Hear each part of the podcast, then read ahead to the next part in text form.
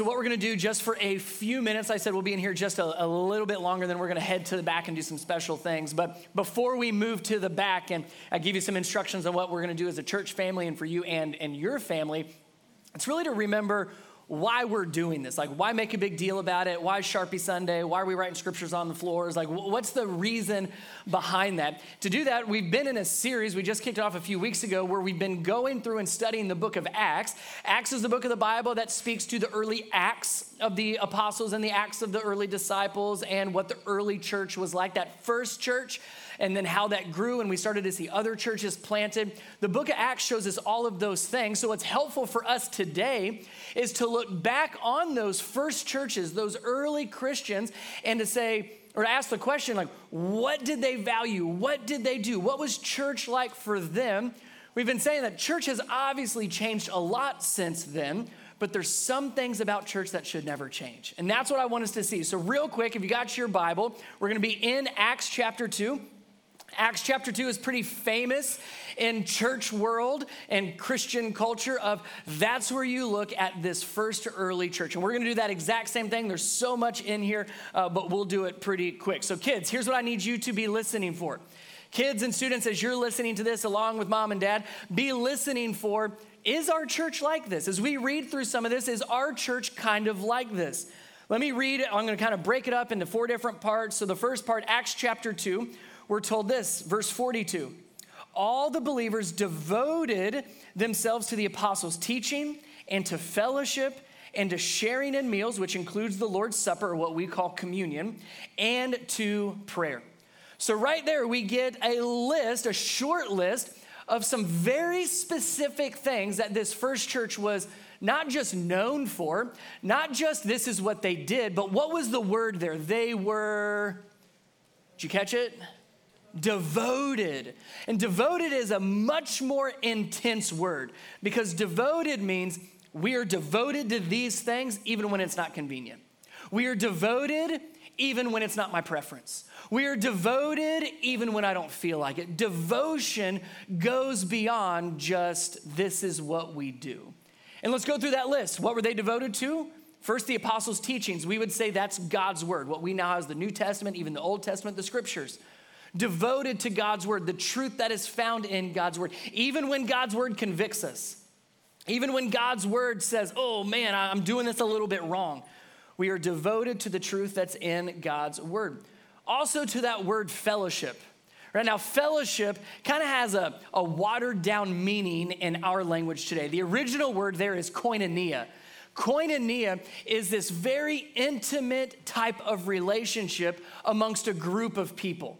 So we're not talking just family or husband, wife, or best friends. We're talking a, a group of people that have koinonia with one another.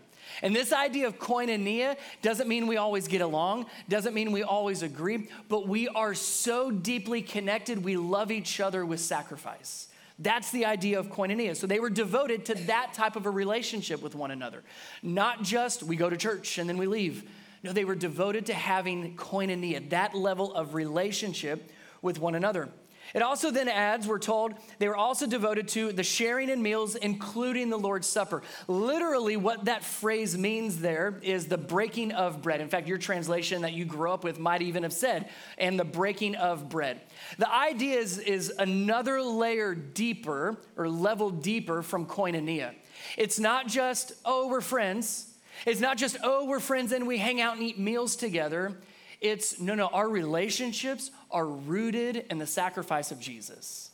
That's the idea of breaking bread. It's what Jesus did, the Passover meal that we now celebrate as communion, remembering his sacrifice. So we don't just gather together to hang out. That's what a club does. We are focused on God's word and on the sacrifice of Jesus. And that last part, and to prayer we pray. Why do we pray? Well, we pray for God to do things. We pray that we would hear from God. Prayer, we had a, a, series on this in September where we get to look at prayer and say, no, this is how we actually grow in our relationship with God. So, what's interesting is in our church today, like not just here at local church, but when you think church as a whole, there's probably a lot more things that would maybe make our list. Here's the things our church does. Here's the things the church does. And what I love about the early church is they did a lot of things, but they were devoted to just these. They were devoted to God's word, they were devoted to one another, they were devoted in the relationship with Jesus and to prayer. We do the exact same thing. Yes, we do more than just those things, but these are the ones we are devoted to. So, as a church, we have been and will continue to be a church that is devoted to what is most important, and we will not get lost in lesser things.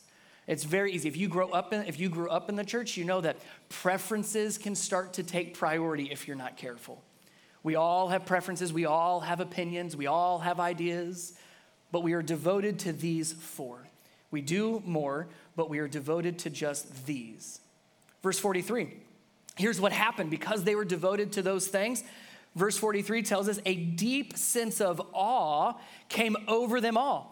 And the apostles and the, the, apostles performed many miraculous signs and wonders. That word awe there, I'm gonna need some help. Kids, you're gonna have to be very helpful on this one. So, what does awe look like? Show me a face of awe.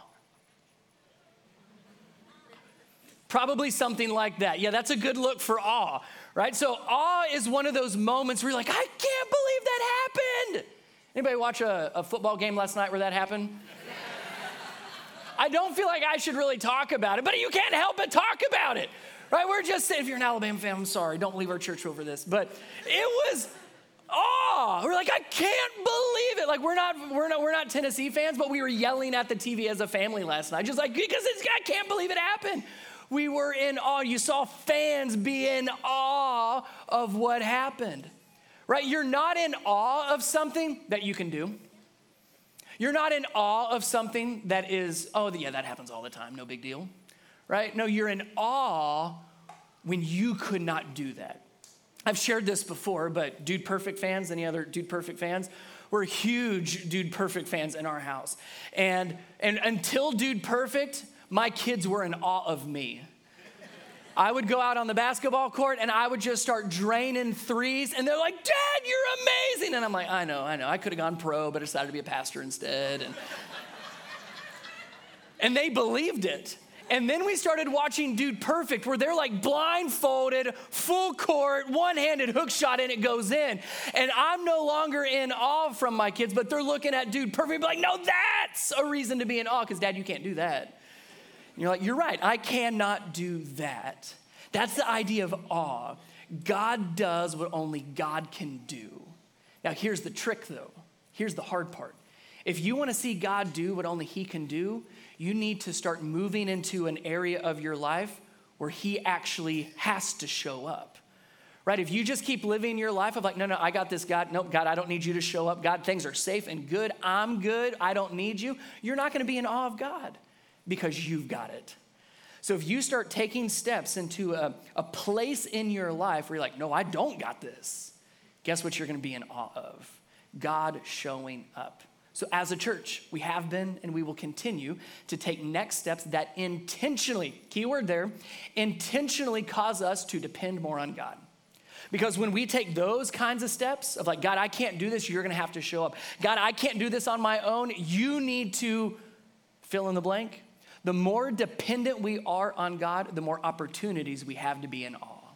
So let's keep taking those steps personally, in our families, individually, but also as a church to have that deep sense of awe where God does what only God can do.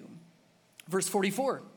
And all the believers, pay attention to what's highlighted up here, and all the believers met together in one place and shared everything they had. They sold their property and possessions and shared the money with those in need.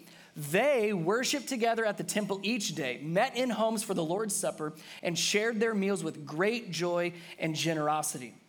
Key words there all. They shared. Like it's this holistic view of the early church.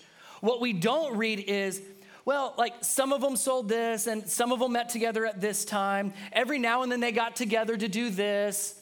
No, keyword all. They were all together. They worshiped all together. They met needs all together. That's what we see in the early church that they did this together. They worked together, served together, worshiped together. It was not a few took care of everything. It was they were all in this together. Every single person that was part of the early church had a part in the early church. But even with all of them together, I'm going to make some assumptions here. We're told how many came to know Christ, and as that number uh, continued to grow, I mean, 3,000 and more and more and more. Even at the size of our church, we're not anywhere close to that. But we all are different, aren't we? We just said it earlier that we have different opinions, we have different preferences, we have different ideas, we have different backgrounds, we have different jobs.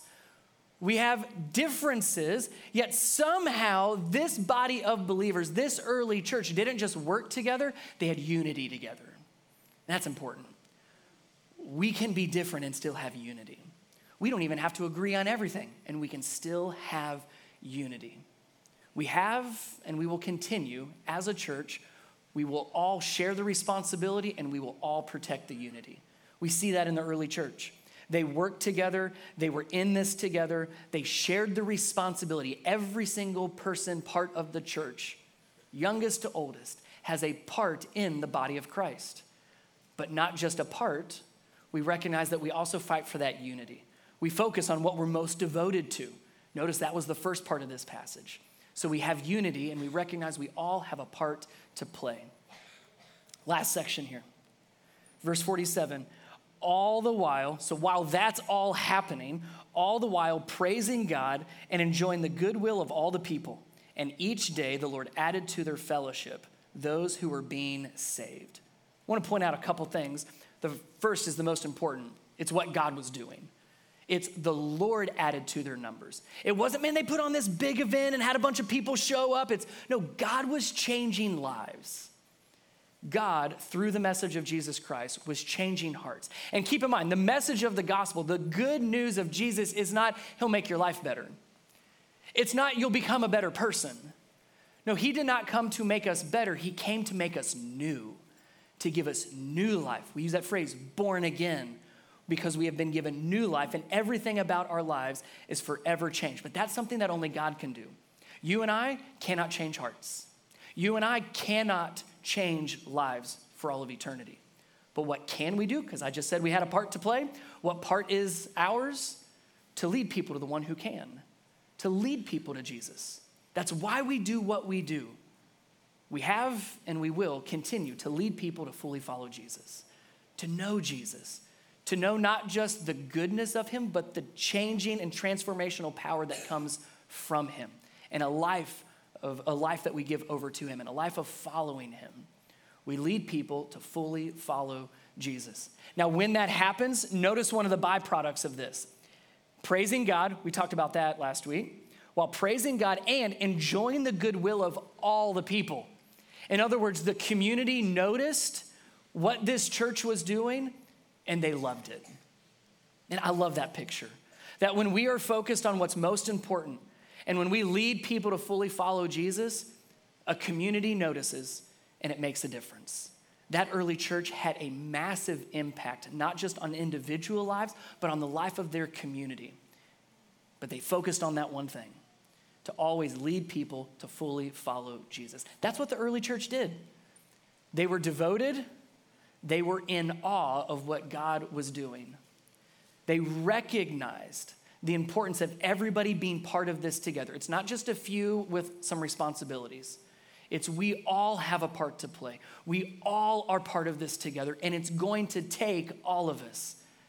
But our eyes are set on Jesus to lead people to fully follow him. We can't change lives, but we're going to point you to the one who can. And through that, a community began to be changed, an impact started to be had. All because the early church was devoted, they were in awe they recognized the importance of togetherness and they kept their sights on what was most valuable leading people to Jesus. That's what we do here, right? We do more than that on some levels, but those are the most important things. And that's what we do. That's who we are, and it's what we will continue to build our church on, which is why we're doing Sharpie Sunday the way that we're doing it, so that we can remember not just, oh, yeah, our church is growing. No, it's here's what we're devoted to, here's what we want to be in awe of. Here's what we want our church to be a together church, to share responsibility, protect the unity, but to always be leading people to Jesus. So, with that as the context, with that as the backdrop of what we're going to do for the next part, uh, let me give some instructions because this will be a fun transition. So, yes, um, I would suggest grabbing all your stuff if you can. If not, no worries, come back in here. But you've got another service that'll be here at 11. So, uh, maybe don't leave the valuables in here. It's a church, but you never know. Uh, so, I gave you the warning. So as you head out, use either doors you want to. As you head out, we're going to go down the hallway by the bathrooms into the, the large open warehouse space. When you get back in there, just everybody kind of move forward a little bit. I'm going to give you some specific instructions back there because I'm going to tell you now and you're not going to remember them or follow them. So we're going to, step one, we're going to get to the back warehouse with your kids and with other possessions. And then I'll give you some instructions back there. Last thing I'll say on this one, I mentioned it earlier. Parents, just be aware like it is a construction zone. Uh, so there's some things like you should be wearing shoes back there. And you'll see some areas coned off. Don't go over the cone. So help us keep people safe in that way. Head to the back warehouse, and I'll give you some instructions when we get back there.